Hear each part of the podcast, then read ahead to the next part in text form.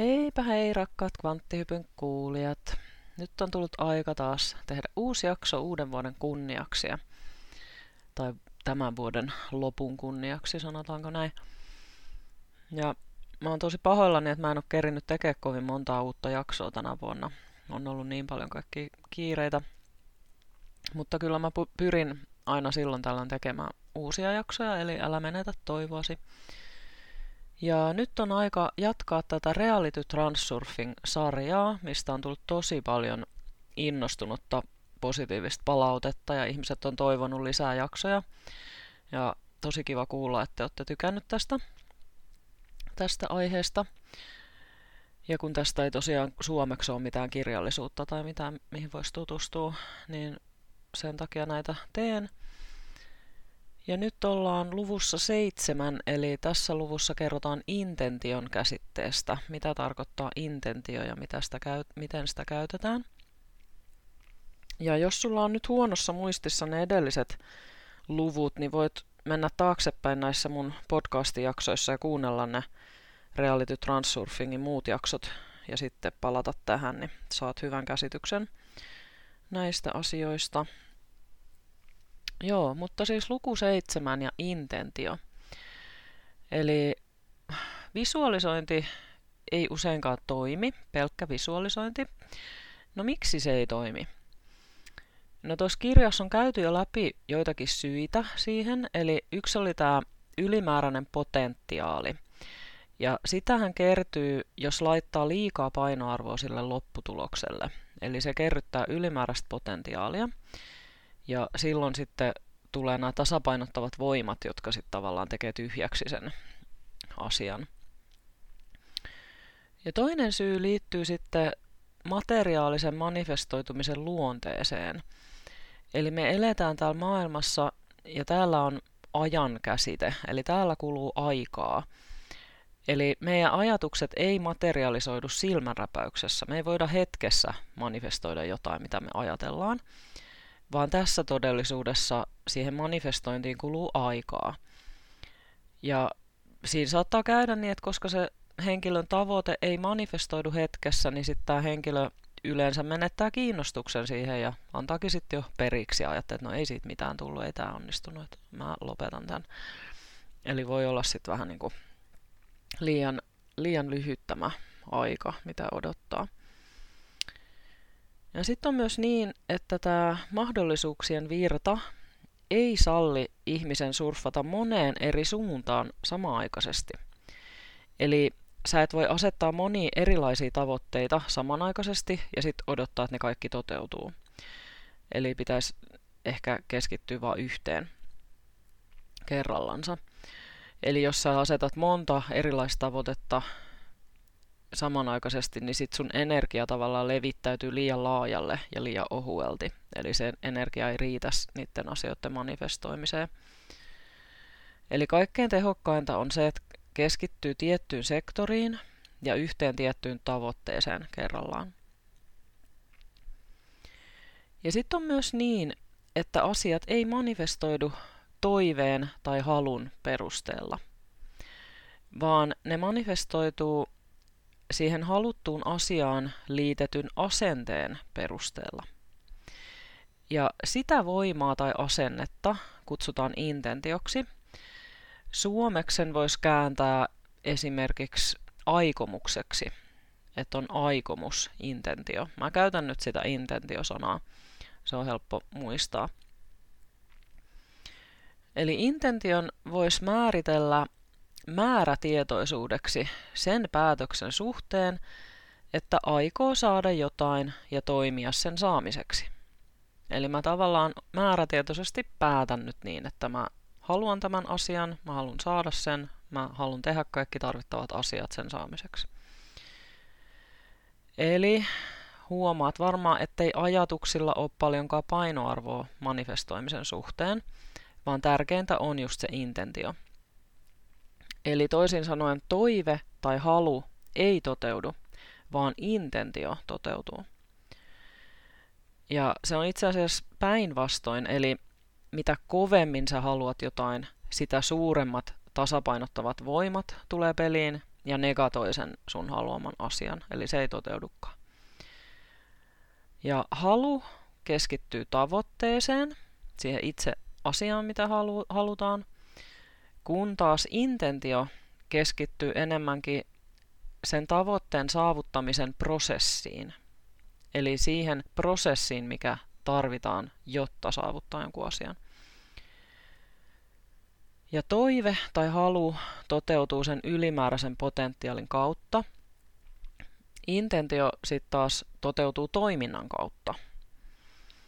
Ja intentio ei mieti, että onko se tavoite realistinen toteuttaa vai ei. Kun päätös on tehty, niin ei tarvita muuta kuin toimintaa. Ja tässä on nyt puhuttu tässä sarjassa toivomisen turhuudesta. Mutta entä sitten pyytäminen? Entä jos sä pyydät itsellesi jotain, mitä sä haluaisit saada? No reality transurfingissa on sellainen ajatus, että asioiden pyytäminen esimerkiksi Jumalalta tai enkeleiltä tai joltain ulkoisilta voimilta on turhaa. Eli universumi on välinpitämätön sun toiveiden suhteen. Se universumi vaan toimii tiettyjen lakien mukaisesti. Eli meillä on vapaus valita se, mitä me halutaan, mutta meidän täytyy ymmärtää ne lait, minkä mukaan sen voi saada. Eli semmoinen pyytäminen ei vaan toimi. Mutta jos mietitään kiitollisuutta, kiitollista asennetta, kiitollisia ajatuksia, niin se on eri asia. Koska kiitollisuuden tunteminen saa ihmisen säteilemään luomisvoimaa. Eli jos me pyydetään jotain, niin se aikaansaa ylimääräistä potentiaalia, joka viivästyttää toimintaa ja johtaa energian keskittymiseen. Vähän niin kuin tukkeutumiseen. Eli kaikki tämmöiset valitukset, pyynnöt, vaatimukset, ne on pendulumien keksintöä. Ja niiden tarkoitus on vain ja ainoastaan kerätä sulta energiaa. Eli jos ajatukseen liittyy sana antaa tai haluta, niin se luo automaattisesti ylimääräistä potentiaalia. Jos sä puhut nuo sanat, sä annat ymmärtää, että on olemassa jotain, mitä haluat, ja sä yrität vetää sitä puoleesi sun ajatusten voimalla. Mutta ainoa asia, missä on järkeä, on sun intentiosi valita. Kun sä valitset jotain, sä luot oman kohtalosi. Jos sun säteilemä energia on yhteensopiva sen sun valintasi kanssa, etkä sä riko mitään universumin lakeja, niin sä saat kyllä sen, mitä sä oot valinnut. Meillä on vapaus valita se. Valinta, mitä se sitten tarkoittaa se valinta, valitseminen? Se tarkoittaa päätöstä saada ja toimintaa. Eli mä päätän saada ton asian, mä päätän toimia sen saamiseksi. Siinä ei ole kyse pyytämisestä, pyynnöstä. Ja intentio ei siis saa aikaan ylimääräistä potentiaalia, koska halun sisältämä potentiaali häviää sen toiminnan kautta, mitä sä alat tehdä. Intentio siis oikeastaan yhdistää haluamisen ja toiminnan. Ja tässä annetaankin tällainen neuvo, että jos sulla esimerkiksi on ongelma, mikä sun pitäisi ratkaista, niin tee vaan jotain. Se ongelman märehtiminen, pohdiskeleminen, huolehtiminen, niin se luo vaan sitä ylimääräistä potentiaalia ja se ruokkii sun energiapendulumille. Eli sun kannattaa vaan tehdä jotain ja se asia yleensä ratkeaa. Ja voi oikeastaan ottaa sellaisen asenteen kaikkiin ongelmiin, niin sanottuihin ongelmiin, että ajattelee vaan, että kaikki ongelmat ratkeaa tosi helposti. Niihin on tosi yksinkertainen ratkaisu ja ne ratkeaa helposti. Aina kun sulla tulee joku ongelma vastaan, niin ajattelet vaan, että no, tämä ratkeaa varmaan tosi helposti. Tällaisen asenteen kun omaksuu, niin sitten itse asiassa huomaa, että ne alkaa ratkeamaan tosi helposti. Kun sä toteutat jonkun intention, sun pitää vaan luottaa siihen vaihtoehtojen virtaan, ja se ongelma selviää itsestään. Eli kaikenlainen odottaminen, huolehtiminen, epäily ja haluaminen. Ne vaan vie sun energiaa. Intentio ei ainoastaan hajota sitä ylimääräistä potentiaalia, se myös lataa kyseisen energian, tämän henkilön energiakenttään. Eli intentio on tällainen ajava voima, joka muuntaa vaihtoehtojen kentän sektorit fyysiseksi todellisuudeksi. Eli käytännössä manifestoi asioita fyysiseen todellisuuteen. No miksi sitten on usein niin, että meidän pahimmat pelot käy toteen? Ne on tosi helppo saada manifestoitumaan. No tähän mysteeriin antaa selityksen sellainen käsite tai voima, jonka nimi on ulkoinen intentio. Eli tässä reality transurfingissa intention voi jakaa kahteen erilaiseen intentioon, eli on olemassa sisäistä intentioa ja ulkoista intentioa. Ja tässä nyt yritetään määritellä sitä ulkoista intentioa. Eli intentio on halun ja toiminnan yhdistelmä. Ja jos sulla on intentio tehdä jotain omin voimin, niin se on selvästi sisäinen intentio. Sulla on sisäinen intentio. Mä teen tämän asian, mä hoidan tämän asian. Mä saan tämän aikaan. On paljon vaikeampaa laajentaa se intention käsite ulkoiseen maailmaan, siihen maailmaan, joka on meidän niin sanotusti ulkopuolella. Mutta tällaista intentioa kutsutaan siis ulkoiseksi intentioksi. Ja ulkoisella intentiolla voi hallita maailmaa. Eli toisin sanoen voidaan valita käyttäytymismalli, jonka mukaan ulkoinen maailma elää, sekä määrittää käsikirjoitus ja maisema. Eli tämä ulkoisen intention käsite on tosi tärkeä vaihtoehtojen kentälle. Ulkoinen intentio toimii siten, että se valitsee sieltä erilaisia elämänlinjoja sieltä vaihtoehtojen kentästä, jotka toteutuu, manifestoituu. Eli ulkoinen intentio selittää sen, että meidän pelot ja pahimmat painajaiset toteutuu fyysisessä todellisuudessa. Koska ulkoinen intentio toimii meidän tahdosta huolimatta. Se on ulkoinen, se ei riipu meidän haluista ja tahdosta, toiveista. Se toimii, se on vaan se universaali laki, mikä toimii. Ja on paljon hankalampaa tehdä töitä tämän ulkoisen intention kanssa kuin oman henkilökohtaisen sisäisen intention kanssa. Meillä kaikille se sisäinen intentio ja sen avulla asioiden saavuttaminen, tavoitteiden saavuttaminen on tosi tuttua, eli me tosi helposti niin kuin yritetään käyttää sitä sisäistä intentioa. Eli sisäinen intentio yrittää vaikuttaa ulkoiseen maailmaan siltä elämän linjalta, jolla sä tällä hetkellä olet. Ja sitten sen sijaan ulkoinen intentio valitsee sulle elämänlinjan, jossa se sun halun toteutuminen on mahdollista. Eli sellainen elämänlinja, jossa sun halut voidaan toteuttaa. Ja ulkoinen intentio oikeastaan syntyy improvisaatiosta, eli siihen ei oikein voi valmistautua. Ja henkilö voi alkaa todella työskennellä ulkoisen intention kanssa vasta sitten, kun hän on mahdollisimman vapaa kaikista pendulumeista, koska pendulumit imee ihmisistä energiaa juuri sen sisäisen intention kautta.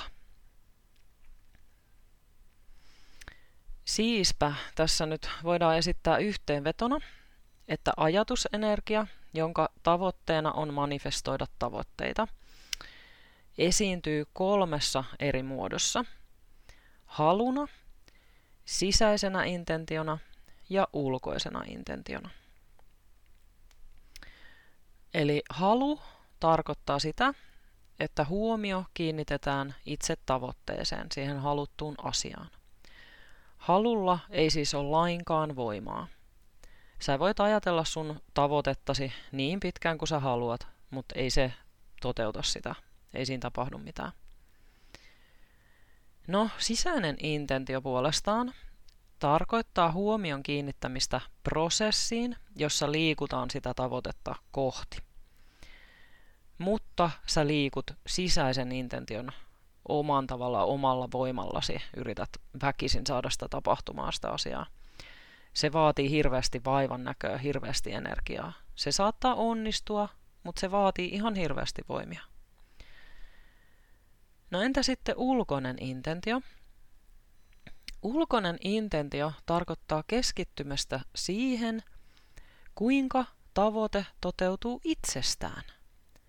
Eli ulkoinen intentio siis vain sallii sen tavoitteen manifestoitua.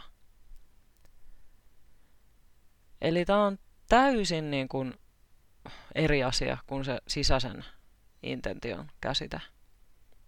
Sä vaan sallit sen asian tapahtua, tulla manifestoitua sun elämään. Ja ulkoisen intention uskominen vaatii luottamista siihen, että tavoitteen toteutuminen on jo olemassa vaihtoehtojen kentässä. Ja se pitää vaan valita niiden joukosta. Eli kun transsurfingissa ajatellaan, että kaikki kuviteltavissa olevat todellisuudet ja maailmat ja mahdollisuudet on jo olemassa. Ne on jo olemassa siellä vaihtoehtojen kentässä, mikä on ääretön. Sun pitää vaan valita sieltä se sektori, jossa se sun tavoite on totta, on manifestoitunut. Sun ei tarvitse tehdä mitään muuta. Eli tavallaan se sisäinen intentio saavuttaa tavoitteen, mutta ulkoinen intentio vaan valitsee sen, sallii sen. Eli jos käytetään sisäistä intentiota, niin siihen liittyy seuraavanlaisia ajatuksia.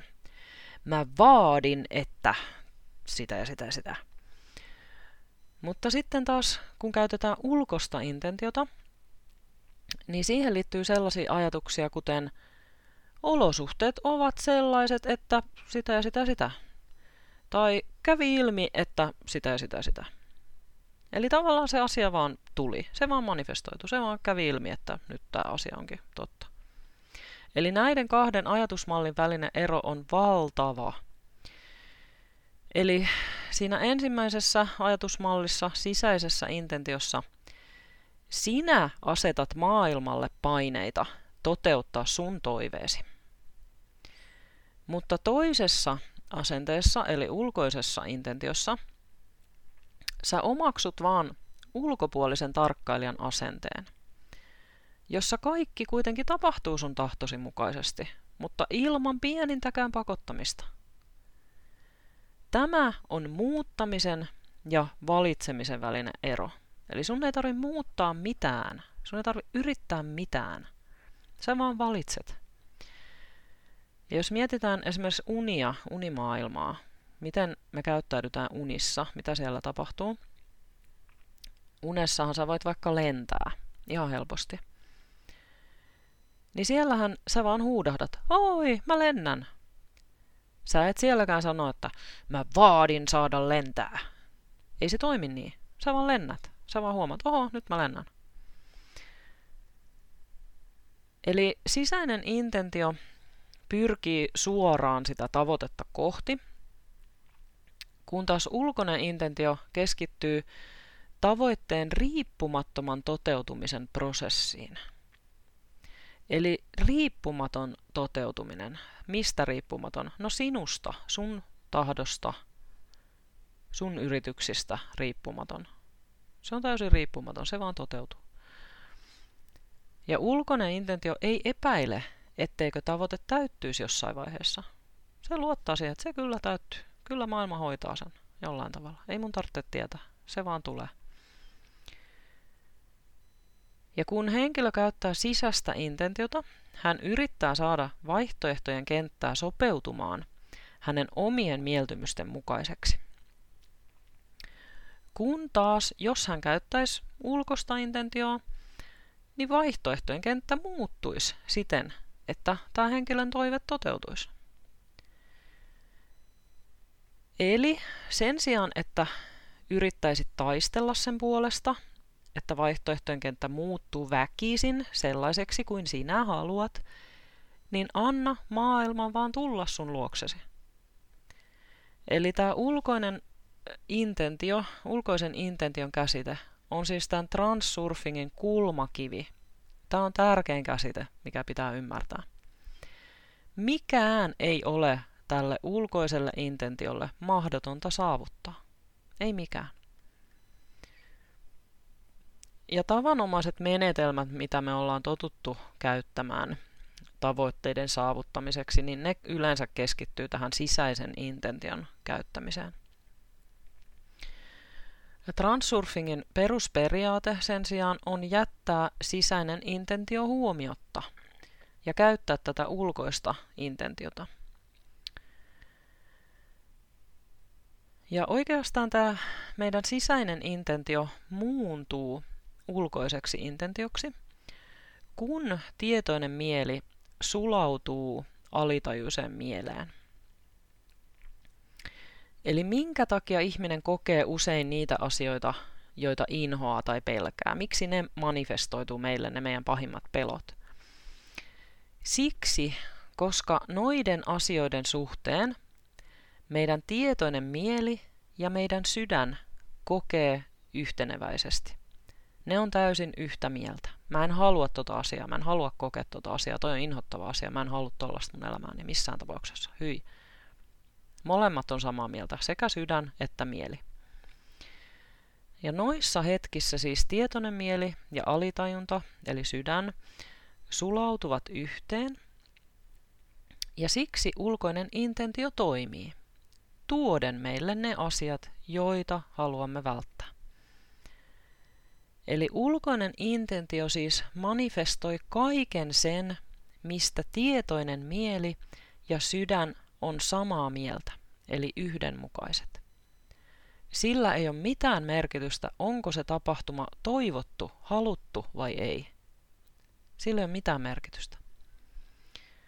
Kun se ulkoinen intentio havaitsee, että sydän ja mieli on yhtä mieltä, se siirtää vaihtoehtojen kenttää siten, että se vastaa sitä mielen ja sydämen yhdessä kuvittelemaa asiaa. Ja mieli ja sydän on useimmiten samaa mieltä juuri niistä asioista, joita henkilö haluaisi välttää. Sen takia niillä on usein tapana käydä toteen. Ja kuten on aiemmin jo todettu tässä kirjassa, tässä sarjassa, niin ihmisillä on usein todella tarkka käsitys asioista, joita he eivät halua kokea. Mutta heillä on vaan hämärä käsitys niistä, mitä he todella haluaa. Jotta sä voisit käyttää sitä ulkoista intentiota, sun täytyy päästä irti kaikista negatiivisista ajatuksista ja saada aikaan harmonia sydämen ja tietoisen mielen välille. On siis tärkeää välttää sitä liiallista tärkeyttä, eli ei laiteta sille tavoitteelle liikaa painoarvoa, ja tärkeää välttää negatiivista ajattelua kaikissa asioissa. No, kuinka me sitten saadaan se ulkoinen intentio tuomaan meille meidän haluamia asioita? Ulkoisen intention kanssa työskentelemistä voisi verrata tietoiseen unen näkemiseen. Eli sä olet unessa, mutta sä tiedät, että kaikki mitä sä koet on vaan unta. Sä pystyt tietoisesti ohjaamaan sun unta haluamasi suuntaan. Sä pystyt vaikka lentämään siinä unessa. No, tätä samaa vertausta voidaan käyttää myös tavallisesta hereilläoloajasta, eli tästä tavallisesta elämästä. Koska suurin osa meistä ihmisistä elää elämää semmoisella vähän niin kuin automaattiohjauksella. Me ei olla tietoisia millään tavalla. Me vaan toteutetaan sitä tiettyä käsikirjoitusta. Ja jotta voisi alkaa toteuttaa todellisia unelmia ulkoisen intention avulla, Meidän pitää ensin herätä siitä unesta.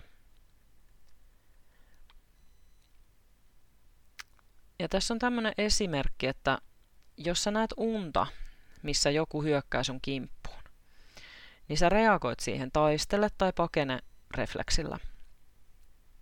Jos sä oot niin kun todellisessa elämässä tottunut häviämään kaikki taistelut, niin sä tulet todennäköisesti häviämään myös siinä unessa sen taistelun. Unessa on kuitenkin mahdollista myös saada aikaan toisenlainen lopputulos. Sä voit esimerkiksi kuvitella sun vastustajan muuttuvan sammakoksi. Unessa se on täysin mahdollista, koska unitilassa sun rationaalinen mieli on pois päältä, eikä aseta omia rajoituksiaan niille tapahtumille. Ja koska unessa sydän ja mieli ovat yhtä mieltä siitä, mikä on mahdollista, niin vastustaja sit muuttuu sammakoksi. Eli sun mielesi hyväksyy unitilassa, että vastustajan muuttuminen sammakoksi on mahdollinen todellisuus. Ja ulkoinen intentio toimii sun hereillä ollessa samalla tavalla. Eli ulkoinen intentio kuvittelee jonkin tapahtuman todelliseksi ja hyväksyy sen mahdollisuuden, että on olemassa toisenlainen käsikirjoitus. Jos mieli pystyy täysin hyväksymään, että on mahdollista, että asiat meneekin eri tavalla kuin ne on yleensä menneet, sydän ei vastusta ajatusta. Ja sydämen ja mielen välinen yksimielisyys aktivoi ulkoisen intention ja se muuntaa valitun käsikirjoituksen fyysiseksi todellisuudeksi. Eli ulkoinen intentio ei siis toimi tahdonvoiman ansiosta, vaan sen seurauksena, että sydän ja mieli ovat samaa mieltä. Ja ulkoinen intentio siis toimii ihmisen omasta tahdosta riippumatta. Siispä oma tahto tulisi suunnata ainoastaan siihen, että saavuttaa sydämen ja mielen välisen harmonian. Ja jotta sä voit käyttää sitä ulkoista intentiota, sun täytyy ensin tunnustaa, että käsikirjoitusta voidaan hallita. Ja ulkoisen intention käyttämisessä myös tietoisuus on tärkeää. On tärkeää olla tietoinen. Ja kun ihminen elää elämäänsä ilman tietoisuutta, vähän niin kuin alitajuisesti, niin asiat vaan tapahtuu hänelle. Hän kokee, että tilanteita määrittää ulkoiset tekijät, muut ihmiset, olosuhteet, joihin hänellä ei ole voimaa eikä valtaa vaikuttaa. Eli hän on vaan uhri, olosuhteiden uhri. Jos haluaa saada todellisuutensa hallintaan, on vaihdettava perspektiiviä todellisuuden keskellä olevasta osallistujasta sivusta katsojan rooliin.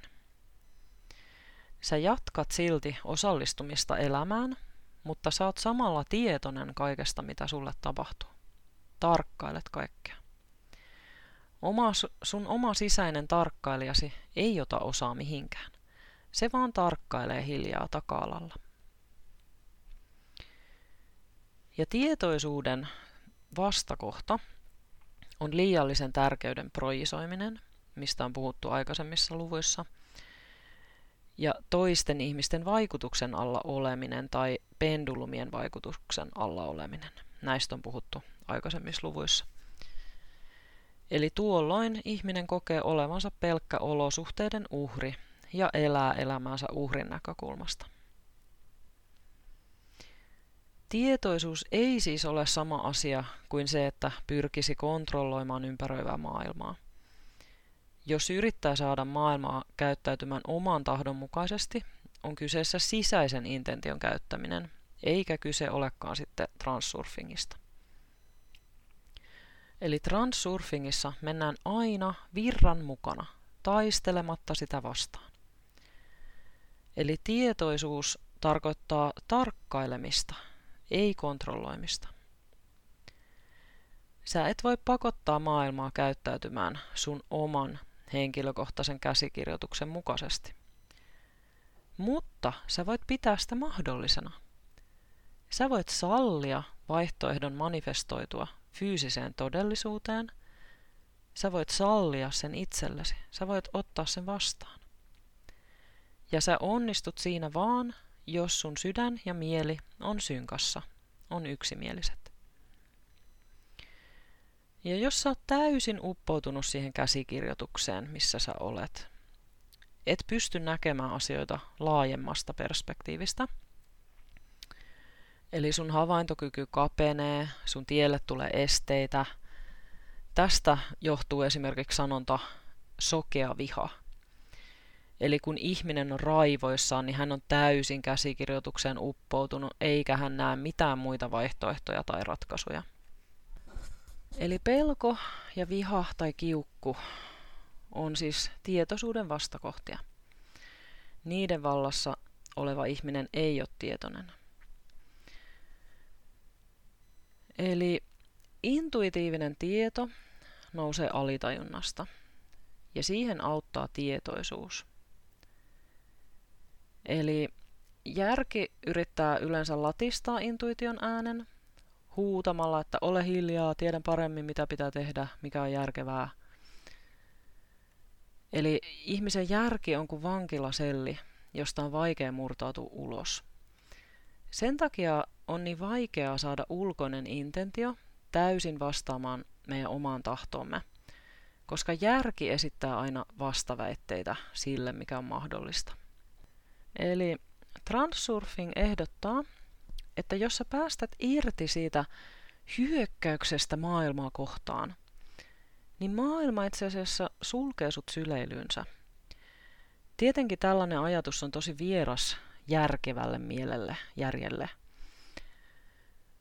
On siis ylläpidettävä tasapainoista intentiota, mikä tarkoittaa, että on haluttava ilman himoitsemista. Pitää huolehtia asioista ilman huolehtimista. Pitää pyrkiä päämäärään ilman häiriötekijöitä ja toimia ilman vaatimista. Eli vertaappa näitä kahta asennetta toisiinsa.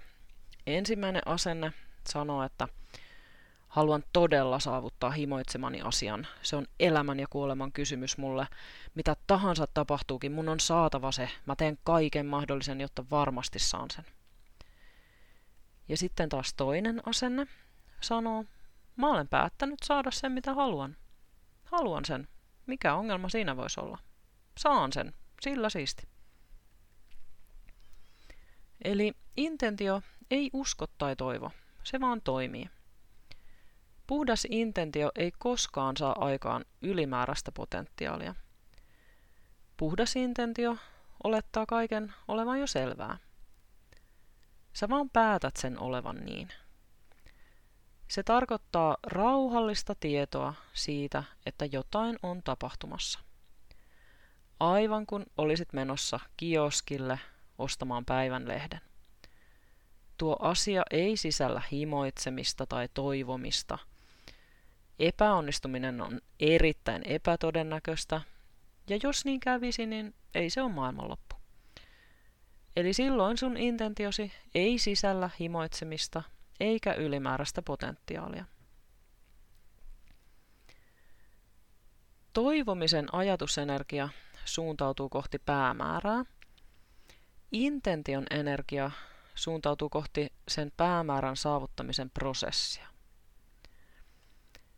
Kun henkilö haluaa jotain, hän saa aikaan energeettisen häiriön, joka vetää puolensa tasapainottavia voimia. Mutta jos tämä henkilö vaan yksinkertaisesti kävelee kioskille ostamaan lehden, ei silloin energiakenttään synny mitään häiriöitä. Jotenka tavoitteen saavuttamisen esteeksi muodostuu kaksi asiaa, halu ja usko. Eli jonkin asian intohimoinen haluaminen sekä omien uskomusten kanssa kamppaileminen, että onko se mahdollista saavuttaa. Mitä voimakkaammin tavoitetta haluaa, sitä voimakkaammin myös epäilee, onko sen saavuttaminen mahdollista. Epäily puolestaan saa sen halutun asian vaikuttamaan vieläkin arvokkaammalta. Eli siihen tulee laitettua sitä ylimääräistä tärkeyttä.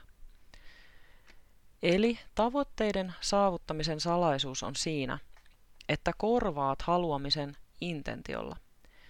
Täydellä päättäväisyydellä, että olet saamassa haluamasi asian ja tekemässä sen eteen tarvittavat asiat. Ja se tärkeyden käsite, se saa meidät asettamaan paineita ulkomaailmalle. Sä et pääse askeltakaan lähemmäs omaa tavoitettasi, jos et päästä irti tärkeydestä ja siitä tunteiden intensiteetistä, jotka oot liittänyt siihen tavoitteeseen. Eli ulkoinen intentio on ulkoinen juuri siksi, että se on meidän ulkopuolellamme. Sitä on todella vaikea määritellä, koska me määritellään asioita järjen avulla. Ja ulkoinen intentio kuitenkin toimii vaan, jos sydän ja mieli on yhteisymmärryksessä.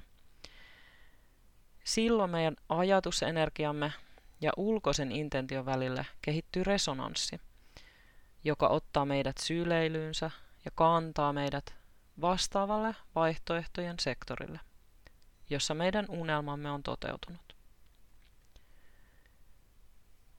Ulkoinen intentio siis tekee mahdolliseksi siirtää asioiden fyysistä manifestoitumista vaihtoehtojen kentän joltain sektorilta jollekin toiselle sektorille. No vielä yksi tärkeä asia ulkoiseen intentioon liittyen. Eli on päästettävä irti tavoitteeseen liitetystä tärkeydestä ja myös päästettävä irti tavoitteen toteutumisesta. Se kuulostaa paradoksaaliselta, että tavoitteen manifestoimiseksi siitä on päästettävä irti. Sisäinen intentio tarkoittaa ennemminkin päätöstä toimia, kun taas ulkoinen intentio tarkoittaa päätöstä saada. Sulla pitää siis olla puhdas intentio toimia, ei halu toimia. Se on eri asia. Eli puhdas intentio toimia on esimerkiksi se, kun sä aiot raapia sun päätäsi. Siihen ei liity mitään ylimääräistä potentiaalia. Ja miten sitten voi vähentää sitä tärkeyttä siitä tavoitteesta? Sä voit vähentää tärkeyttä siten, että hyväksyt epäonnistumisen mahdollisuuden heti alkuunsa. Eli yritä keksiä varasuunnitelma sen varalta, että et onnistukaan saavuttamaan sun tavoitetta. Mitä sä sitten tekisit, jos ei se onnistuiskaan? Yritä myös uskoa siihen, että ei se olisi maailmanloppu, jos et sä saavuta tavoitetta. Sä voit käydä sen epäonnistumisen skenaarion mielessäsi läpi kertaalleen, mutta älä ala toistelemaan sitä mielessäsi, kyllä se yksi kerta riittää. Ja myös sitten ymmärtää se, että sä et voi tietää, millä tavalla sun tavoite manifestoituu. Se ei välttämättä ollenkaan manifestoidu sillä tavalla, jonka sä olet kuvitellut. Ala vaan liikkua kohti sitä sun tavoitettasi samalla tavalla kuin jos sä olisit menossa kioskille ostamaan sanomalehteä. Sä tulet onnistumaan siinä, ja jos et onnistuiskaan, niin ei se kaada maailmaa. Eli tässä nyt tämä luvun 7 käsite, ulkoinen intentio. Toivottavasti osasin jotenkin ymmärrettävästi sitä avata. Ja seuraavassa luvussa sitten Transurfingissa puhutaan slideista, eli diakuvista. Siitä, miten niitä käyttämällä voi alkaa visualisoida tavoitteita ja käyttää sitä ulkoista intentiota siinä hyväksi. Mutta siihen palataan sitten ensi kerralla. Ja laittakaa taas palautetta jaksosta, mitä piditte, ja Kvanttihyppy toivottaa kaikille kuuntelijoille oikein hyvää uutta vuotta ja onnea ja menestystä tavoitteiden saavuttamiseen ensi vuodelle.